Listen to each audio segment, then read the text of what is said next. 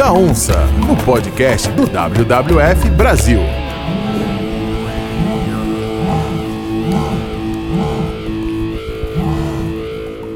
Muito bem, começando o décimo episódio do Barulho da Onça, o podcast do WWF Brasil. Este é o término de uma primeira etapa desses dias, né, e desses capítulos que a gente preparou com muito carinho e trazendo o maior número possível de pessoas e ideias e principalmente para falar de conservação, para falar da onça, para falar de Mata Atlântica, para falar de outros biomas, né, Douglas? É isso aí. Então, aqui a gente encerra uma primeira temporada. Como a Poliana falou, a gente conseguiu trazer pessoas com um nível de qualidade muito alto, pessoas que são reconhecidas no Brasil e no mundo, para dar um contexto geral aí. Então hoje a nossa ideia é fazer um apanhado geral de tudo que a gente falou, próximos passos, e para isso a gente está com o time todo aqui de Uma Mata Atlântica. No estúdio. Vamos apresentar um por um. Primeiro aqui o Felipe Feliciani, que vocês já conhecem na lista de conservação, trabalha com a parte de espécies aqui do Mata Atlântica. Fala, gente, tudo bem? Ótimo estar aqui de novo com vocês. Quero apresentar também o Daniel Venturi, é a primeira vez dele no podcast. Ele também é analista de conservação, trabalha com restauração, ele fala, vai falar bastante aqui de mosaico ecológico com a gente. Trazer boa notícia, né? Trazer boas notícias, né? Bem-vindo, Dani. Valeu, pessoal. Obrigado pelo convite. E também a Carol Lobo, que é a gerente do programa Mata Atlântica e Marinho, dentro do WWF Brasil, e vai ajudar a gente aqui a fazer esse, essa rodada de encerramento dessa primeira temporada. Mas a gente volta é um prazer estar aqui com vocês, na expectativa de que esse seja uma primeira etapa de muitas.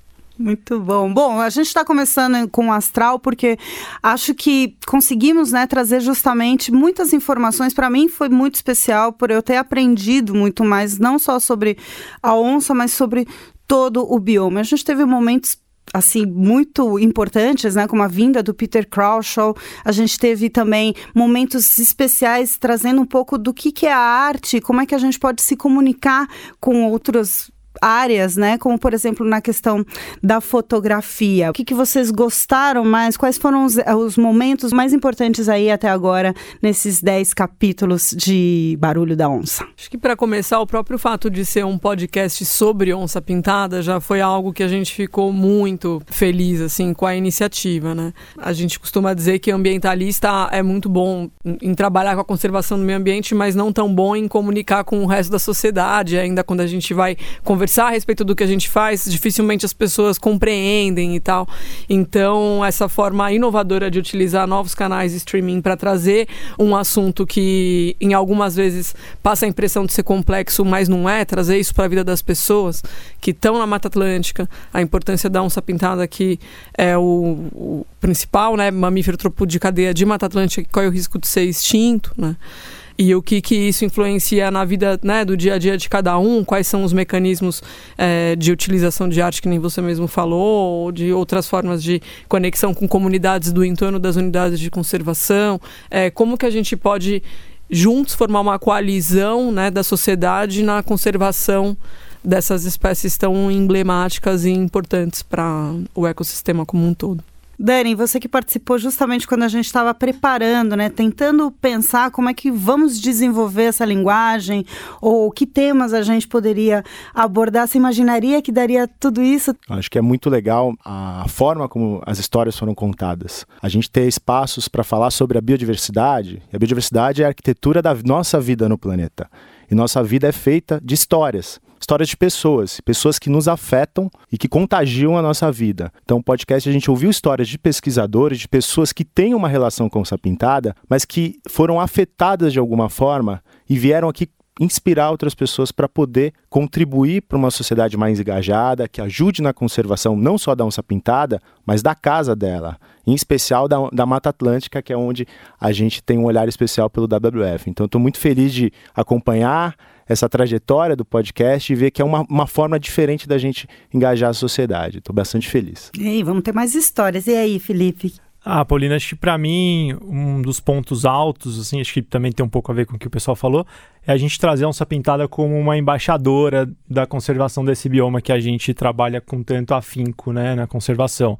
E acho que durante o podcast a gente conseguiu relacionar é, a onça com várias coisas. Então a gente trouxe o Ricardo Cardim, que falou sobre a história da exploração da Mata Atlântica e como que essa espécie estava ali o tempo todo sofrendo esses impactos, né?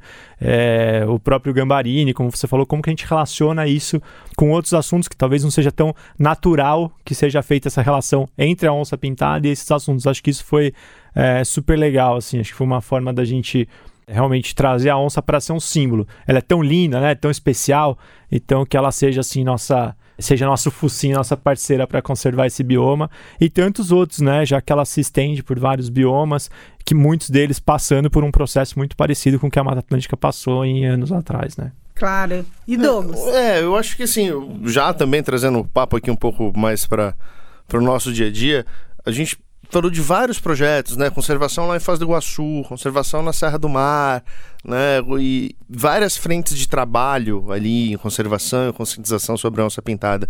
Eu acho legal a gente já começar a falar aqui de, de como que esses projetos se conectam.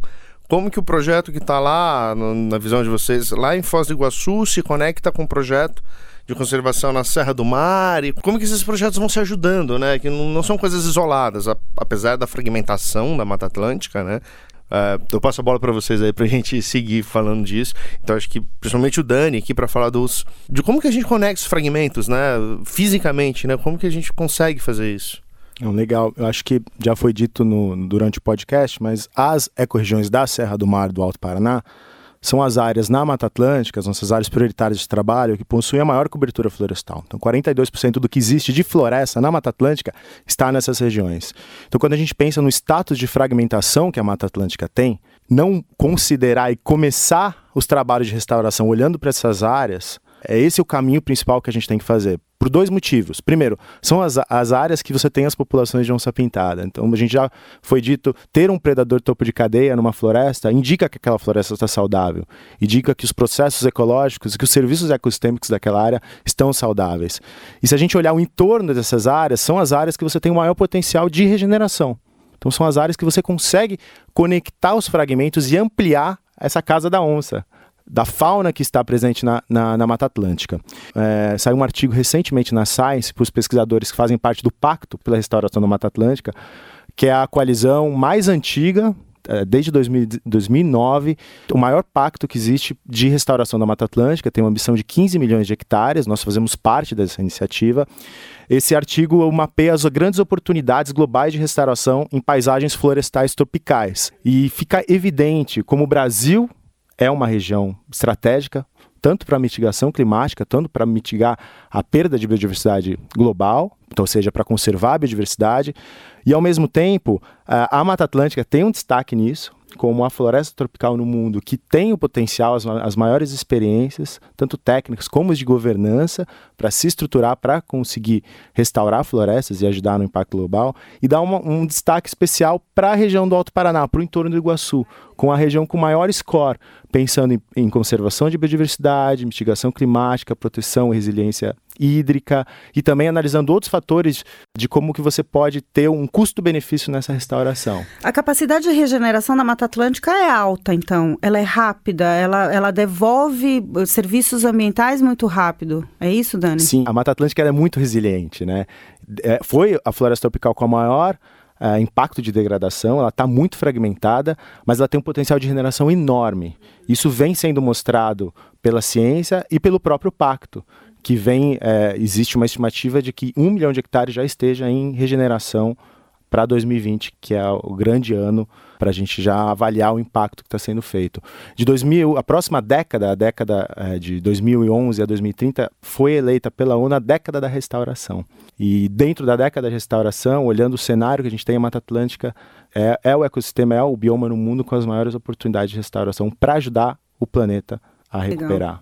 Bom, e fazendo as conexões né, com a onça, né, fazendo essa recuperação, essa regeneração e pensando no papel da onça dentro né, dessa, dentro do bioma, é, seria o, duplamente positivo, né? Então, por exemplo, essa questão, o avanço do Pacto de Restauração da Mata Atlântica, né? Porque aí você proporciona que uma espécie topo de cadeia, né, Carol, possa ajudar a continuar disseminando e uma floresta volte a ser uma floresta, não só um apanhado de, de árvores, né?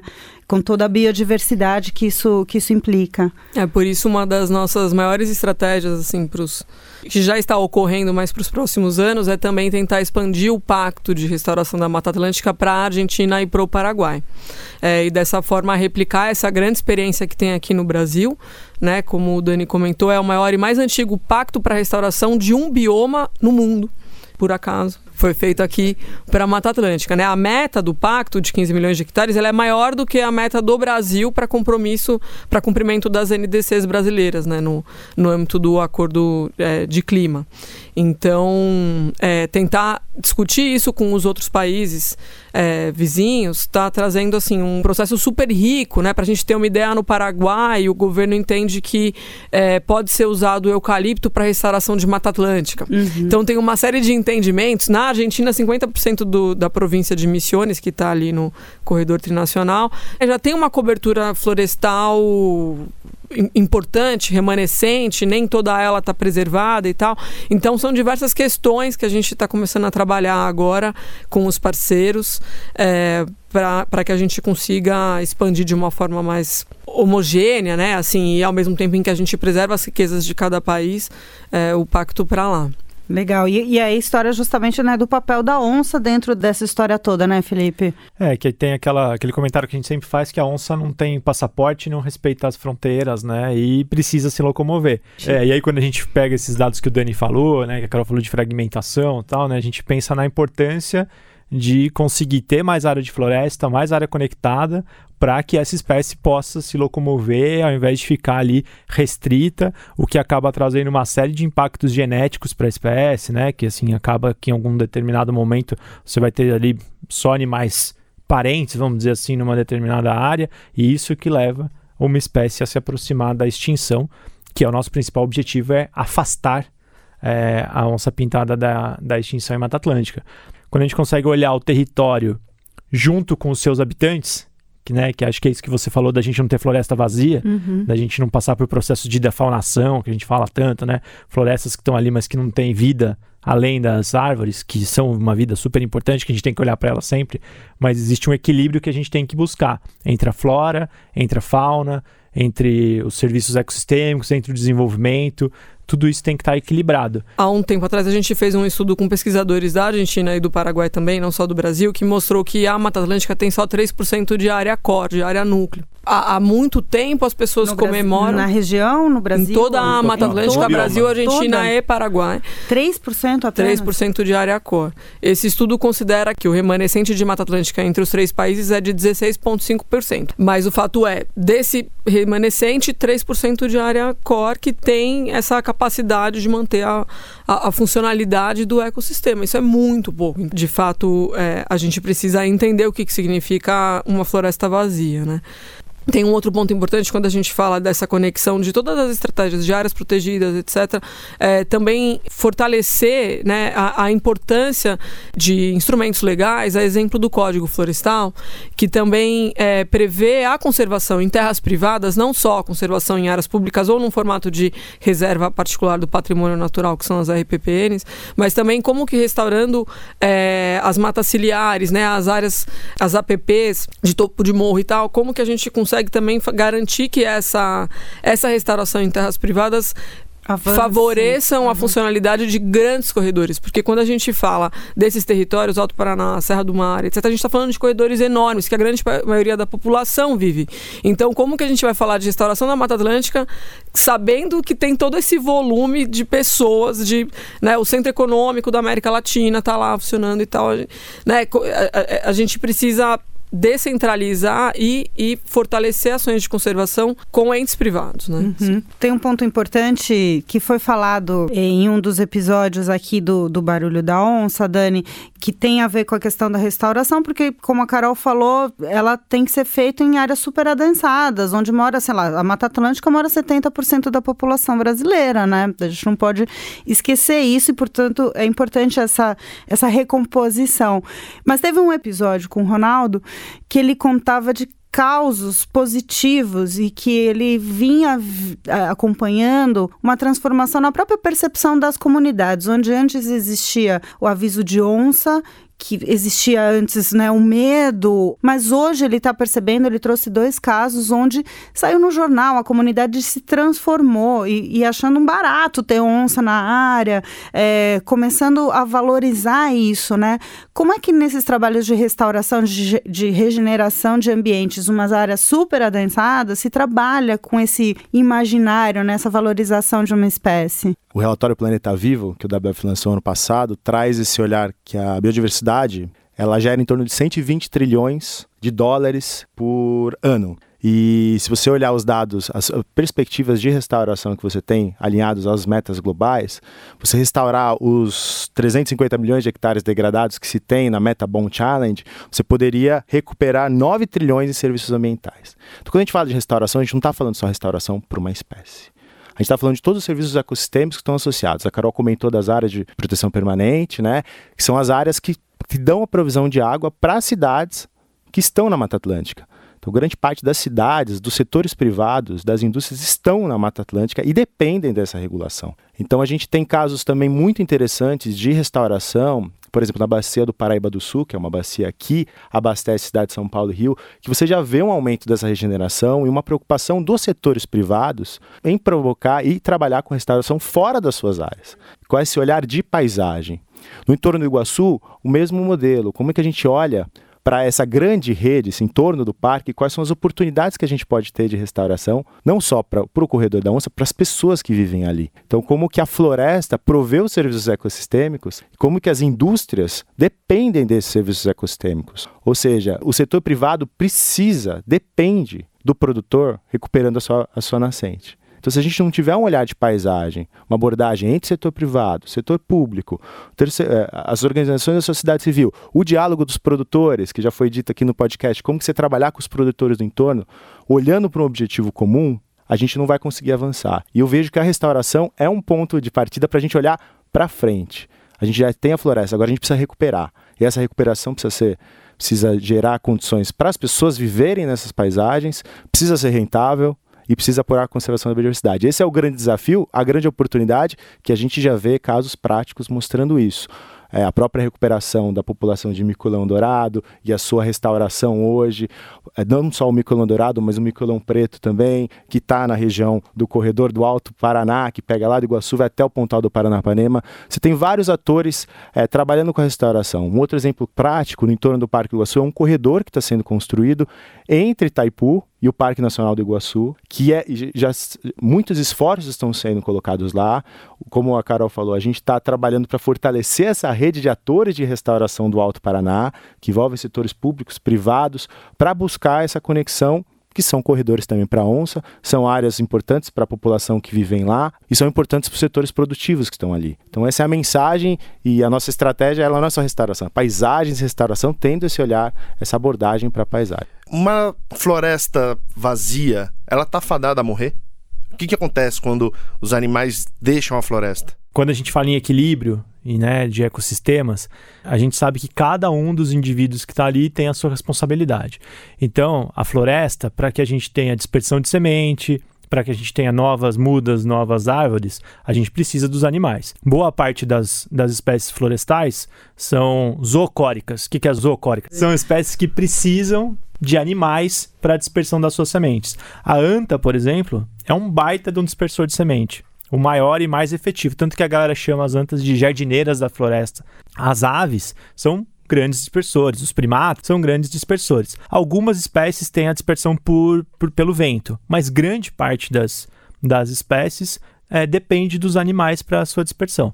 Quando a gente não tem é, esses animais fazendo esse papel dentro da floresta, a gente tende que essas, essas espécies vão diminuindo a sua ocorrência. Uma floresta com menos diversidade é uma floresta cada vez mais pobre.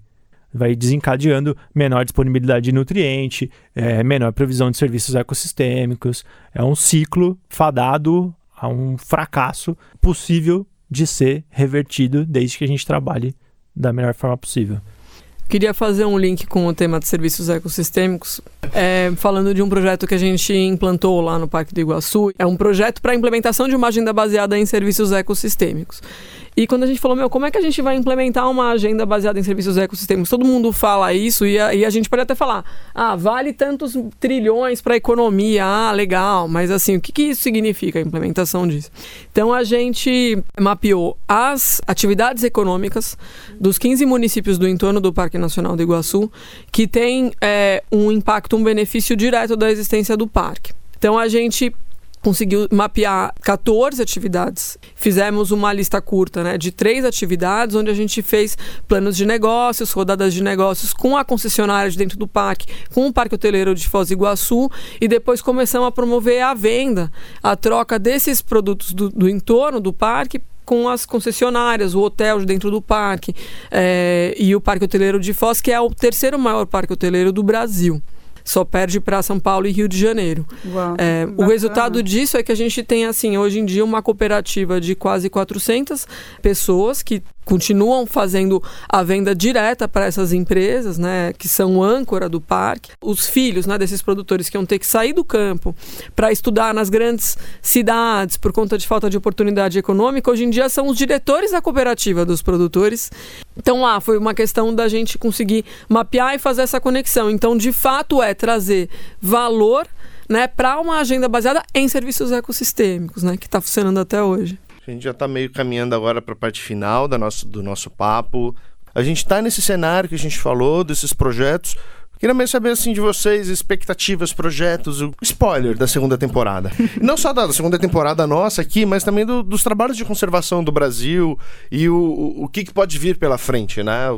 Não, acho que o legal, Douglas, é citar esse projeto que você falou. É a primeira vez que a gente conseguiu fechar um projeto trinacional com a Argentina e Paraguai.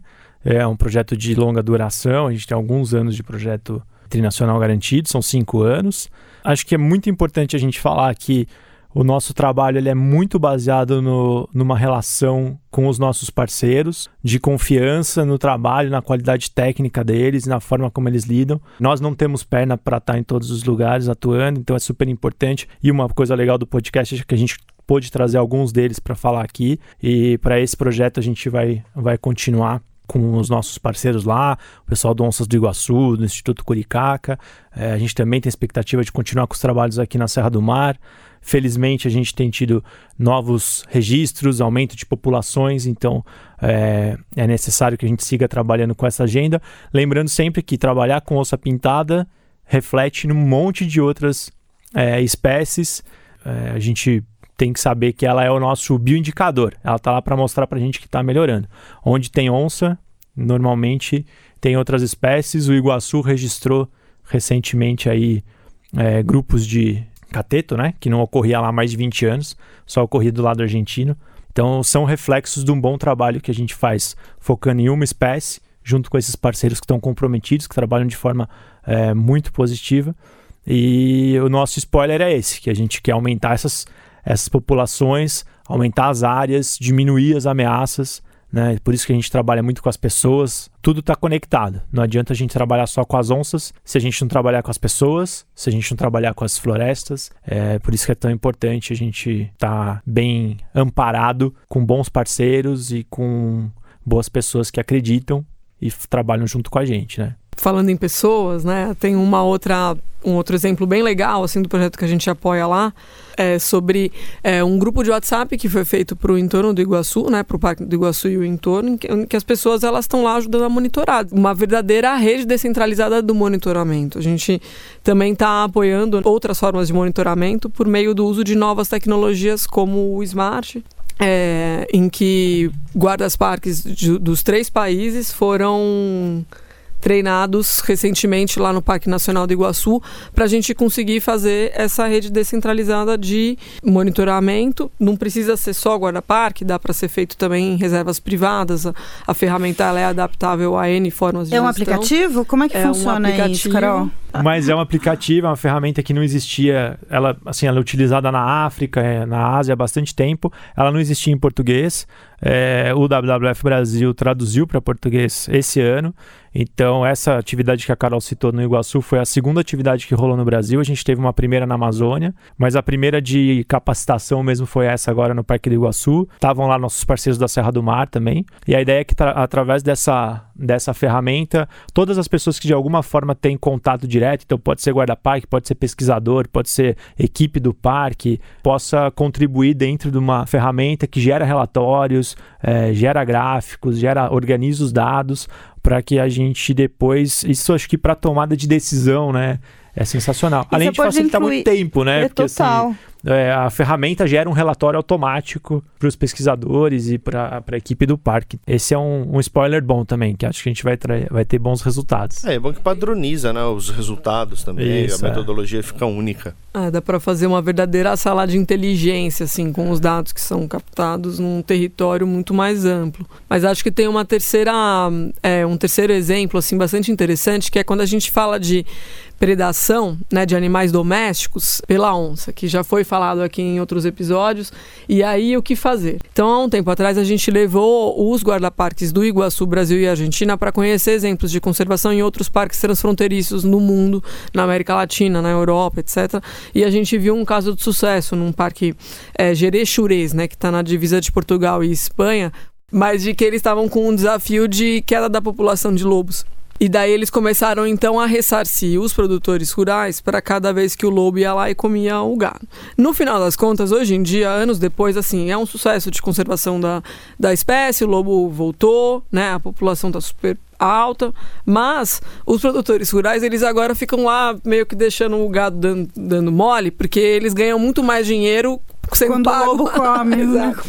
é, quando sendo pago pelo governo quando o lobo come o gado do que na produção Cuidando do leite, do... do corte, etc. E a gente começou a discutir isso muito assim. Quando a gente traz isso para a realidade brasileira, muito se fala de pagamentos por serviços ambientais. Geralmente esse recurso depende do governo estar tá lá pagando, mas como que a gente traz uma outra, um, um outro dinamismo, né, assim, para esse tipo de compensação? Então, é, teve uma experiência bastante interessante que também aconteceu em parceria com o Brasil e a Argentina lá para a região do Iguaçu, onde um produtor ele teve um animal que foi predado pela onça e aí foi valorado, né, o, o custo dessa do boi e, e, aí quanto que isso significava em serviços prestados. Então, assim, para refazer a cerca, para trabalhar com educação com as crianças e tal, e todos os vários pesquisadores e guardas-parques do Brasil e da Argentina foram lá nessa fazenda e, e refizeram, né, prestaram em, em serviços, pagaram, compensaram em serviços e ainda criando um laço muito forte entre a família e os, os guardas-parques e as pessoas que estão trabalhando com a conservação da onça pintada, explicando também é, por que, que isso aconteceu, qual é a importância. Então, assim, acolhendo e, e, e, cuidando com mais amor, assim, trazendo um lado mais humano para essa questão, assim. Acho que o que é, falta bastante, né, o que a gente precisa é, também incentivar muito é, é, a importância das pessoas é, amarem, né? Sim, entenderem por que, que é tão maravilhoso né? É, a gente é, viver num bioma que nos acolhe, como a Mata Atlântica, e que tem né, é, é, é, é essas espécies que trazem essa, essa funcionalidade harmônica, ecológica, por que, que isso faz com que a minha vida seja uma vida melhor, com que eu seja uma pessoa mais feliz, com que crianças cresçam saudáveis, né? Qual é a importância da natureza para a vida da, das pessoas? Muitos estudos têm mostrado ao longo de décadas que é possível tratar doenças e não só tratar como prevenir doenças a partir da promoção de um contato das pessoas na natureza, ao ponto de assim, 20 minutos de banho de natureza por dia já melhora a pressão sanguínea, já traz benefícios para o coração. Em alguns países, é, banho de natureza, entre aspas, está sendo prescrito por médicos. Por médicos, olha né? que legal. É, e, e, assim, então isso já é aceito na própria medicina. E por que não incentivar isso mais aqui no, no Brasil, né? na Mata Atlântica? Muito bem, muito bem. Dani, queria que você deixasse, a gente tem, né, você conhece, né, o podcast, a gente tem o Você Não Sabia, só que você trouxe uns dados tão bacanas, você falou do Planeta Vivo, um relatório extremamente importante que, né, junta todas esses, essas coisas que a gente estava falando, né, quanto que vale a gente ter uma natureza conservada, uma biodiversidade é, equilibrada, né, como a gente pode ter acesso, onde a gente encontra essa, essas informações é, dessas equivalências. Legal, o, o relatório Planeta Vivo está no site do WWF Brasil, disponível, um resumo em português. E as outras informações que eu citei do Pacto pela Restauração da Mata Atlântica, também é um site, um portal que traz as, muitos dados de referência baseados em ciência, baseados em evidências, que trazem todos os cenários de oportunidades para a restauração. Queria aproveitar também dizer que a gente está trabalhando nos mesmos territórios da onça, a população da onça está crescendo, existem tendências de crescimento, então a gente precisa yes. ampliar o habitat dessa onça. Então a gente vem trabalhando nos mesmos territórios, catalisando as redes de restauração, não só no Brasil, mas na Argentina e Paraguai. Trabalhamos em parceria com o Pacto pela Restauração da Mata Atlântica para compartilhar essas experiências. A gente não trabalha sozinho, restauração é a longo prazo e a gente precisa que as gerações, as futuras gerações se engajem nisso junto, olhando para os seus territórios, para as suas paisagens onde vivem. Então, seguimos nesse trabalho de restauração. Bom, gente, então o fim da primeira temporada. Eu queria só rapidamente, né? Agradecer muito a quem ouviu, a, as pessoas que estão aqui. Foi uma jornada bastante enriquecedora e a gente segue em frente. Eu acho que a gente tem uma missão muito grande pela frente. Obrigado a todos vocês que estão aí ouvindo a gente. A todo o time aqui que acreditou no projeto e falou: gente, isso é uma loucura, mas vamos. Então, estamos aqui e sonho realizado, gente. Muito obrigado. Obrigada a todo mundo que mandou seus esturros, a todo mundo que ouviu, que compartilhou. É isso mesmo, uma informação boa, de qualidade, boas histórias devem ser compartilhadas. É o que a gente pode fazer. Valeu, pessoal. Foi um excelente último episódio e que vem a próxima temporada. Valeu. Obrigada. Valeu, pessoal. Posso falar uma última frase? É, a gente espera aqui com isso e várias outras iniciativas como essa e que foram ditas aqui ao longo de todos os episódios, fazer com que as pessoas elas entrem em procuração da Mata Atlântica e a Mata Atlântica entre mais procuração e a vida das pessoas. Esturra! Eu te escuto! Olá pessoal do Barulho da Onça, tudo bem? Meu nome é Andressa, sou aqui de São Paulo, adoro o podcast de vocês, sempre escuto. Eu e minha irmã Brenda, e lá vai a nossa pergunta. A gente gostaria de saber como um cidadão da cidade de São Paulo, por exemplo, pode ajudar a contribuir com a preservação das onças pintadas no, na Mata Atlântica, enfim, como a gente pode fazer para ajudar. Gostaria de fazer só mais um elogio, porque eu ganhei de presente o livro do Adriano Gambarini, da, da Pantera Onca, e é, assim, maravilhoso. Coisa mais linda. Foi minha irmã que deu, minha irmã que também escuta, me deu de aniversário e eu tô, assim, amando o livro. É um livro maravilhoso. É magnífico, gente. Obrigada pela indicação, obrigada por trazer profissionais tão maravilhosos para falar um pouco mais sobre a nossa onça linda, maravilhosa. E gostaria de agradecer todo o conhecimento que vocês passam pelo podcast, que acho que é muito necessário para todos. Vocês são demais, galera. Um beijo. Oi, Andressa, tudo bem? A gente ficou muito feliz com as suas duas mensagens. Bom, para responder a sua pergunta sobre o que você pode fazer na cidade para ajudar na conservação da onça, é muito fácil. É só a gente pensar na nossa rotina. A nossa dica aqui do podcast é olhar para a nossa rotina, para o nosso consumo diário, porque a conservação da, não somente da onça, né? A onça é, é o símbolo máximo é, da biodiversidade brasileira, mas para você conservar a biodiversidade brasileira e todos os elementos que compõem a natureza, é muito importante a gente pensar também o que, que a gente está fazendo no nosso dia a dia aqui com o nosso consumo. Então, por exemplo, desde você consumir, prestar atenção é, na origem dos produtos, né? Se tem uma certificação orgânica, orgânica, ou principalmente se tem uma produção sustentável, evitar o consumo de plástico descartável, é, levar o seu material realmente para a reciclagem ou saber para onde ele está indo,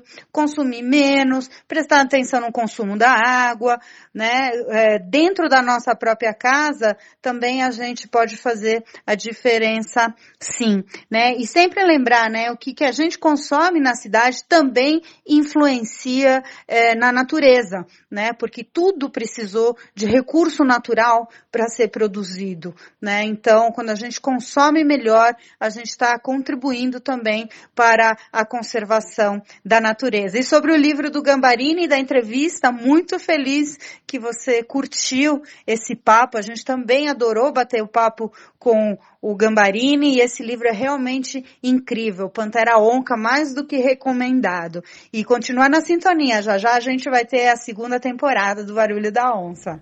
Um abraço para você e para sua irmã. Tchau. Esturra. Que eu te escuto. Muito bem, muito bem, muito bem, Douglas. Último episódio desta temporada, né? Tem muita coisa para ouvir novamente, né? Tá sob demanda, então se você quiser acompanhar como é que foi desde o início, tá tudo disponível também. Ou se quiser comentar deste episódio número 10, né, Douglas? É, tá tudo. Nossos canais continuam abertos. Nosso WhatsApp, nosso e-mail. Tem lá um site, né, dentro do WWF Brasil dedicado ao barulho da onça. Então você pode entrar lá, www.org.br/barulho, ou então mandar um WhatsApp pro 011 97266 8310 e também o nosso e-mail barulhodaonça@wwf.org.br. Entra nas nossas redes do WWF Brasil também, no Instagram, Facebook, Twitter. Manda sua pergunta, comenta, a gente continua nativo a gente continua te ouvindo. Até a próxima, então. No podcast do WWF Brasil, Barulho da Onça.